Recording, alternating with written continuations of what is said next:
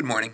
My name is Mike, and I'm reading the Denali National Park article from Wikipedia because I like to learn and create new things, and to help get the word out about something else that I've created called the Flex Deck, which is a single deck of playing cards that lets you play all of your favorite games, including dominoes, word games, and your traditional poker and rummy, all in one.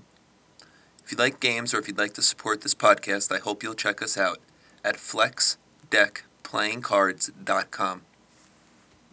Wikipedia and this podcast is the place to go to for the questions, not the answers. For the answers, I encourage you to support your local library. History, prehistory, and proto-history. Human habitation in the Denali region extends to more than 11,000 years before the present, with documented sites just outside park boundaries dated to more than 8,000 years before present. However, relatively few archaeological sites have been documented within the park boundaries, owing to the region's high elevation, with harsh winter conditions and scarce resources compared to lower elevations in the area. The oldest site within park boundaries is the Teklanka River site, dated to about 7,130 BC. More than 84 archaeological sites have been documented within the park. The sites are typically categorized as hunting camps rather than settlements, and provide little cultural context.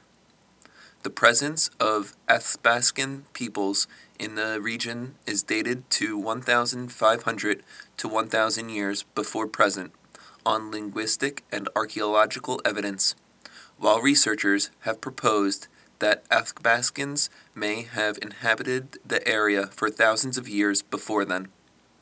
The principal groups in the park area in the last 500 years include the Koyukon, the Tanana, and the Dena'ina people. Establishment of the park. In 1906, conservationist Charles Alexander Sheldon conceived the idea of preserving the Denali region as a national park. He presented the plan to his co-members of the Boone and Crockett Club. They decided that the political climate at the time was unfavorable for congressional action, and that the best hope of success rested on the approval and support from the Alaskans themselves. Sheldon wrote, quote, "The first step was to secure the approval and cooperation of the delegate who represented Alaska in Congress," end quote. In October 1915, Sheldon took up the matter with Dr. E. W. Nelson of the Biological Survey at Washington, D.C., and with George Bird Grinnell, with a purpose to introduce a suitable bill in the coming session of Congress.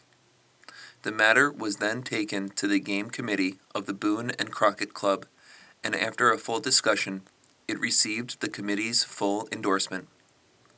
On December 3, 1915, the plan was presented to Alaska's delegate, James Wickersham, who, after some deliberation, gave his approval.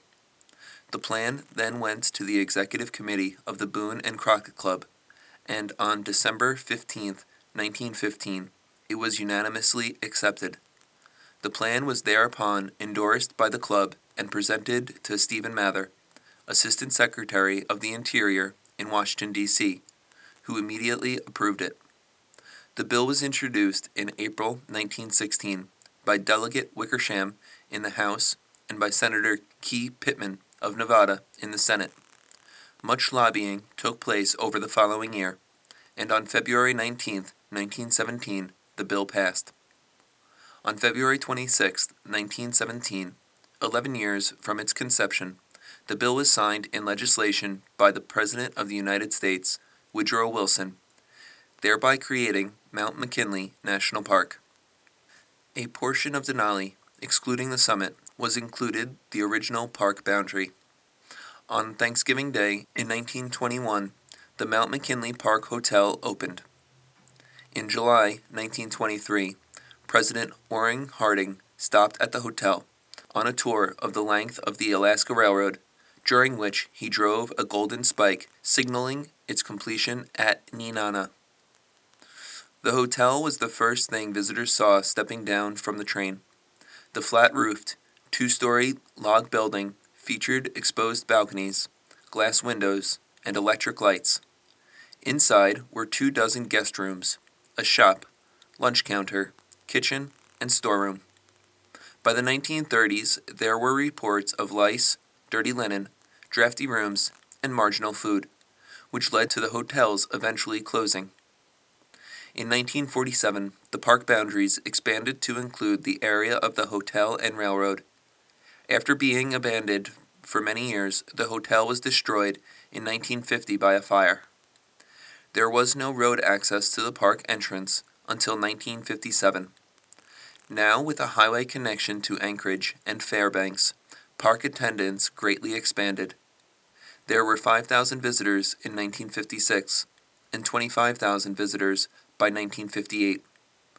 The park was designated an International Biosphere Reserve in 1976.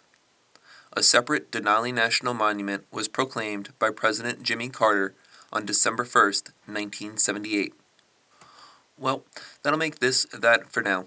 This is Mike with FlexDeckPlayingCards.com. Thanks so much for listening. My apologies for any mistakes or mispronunciations that I may have made. The words are not my own. This is just a reading of Wikipedia. Thanks again. Have a great day.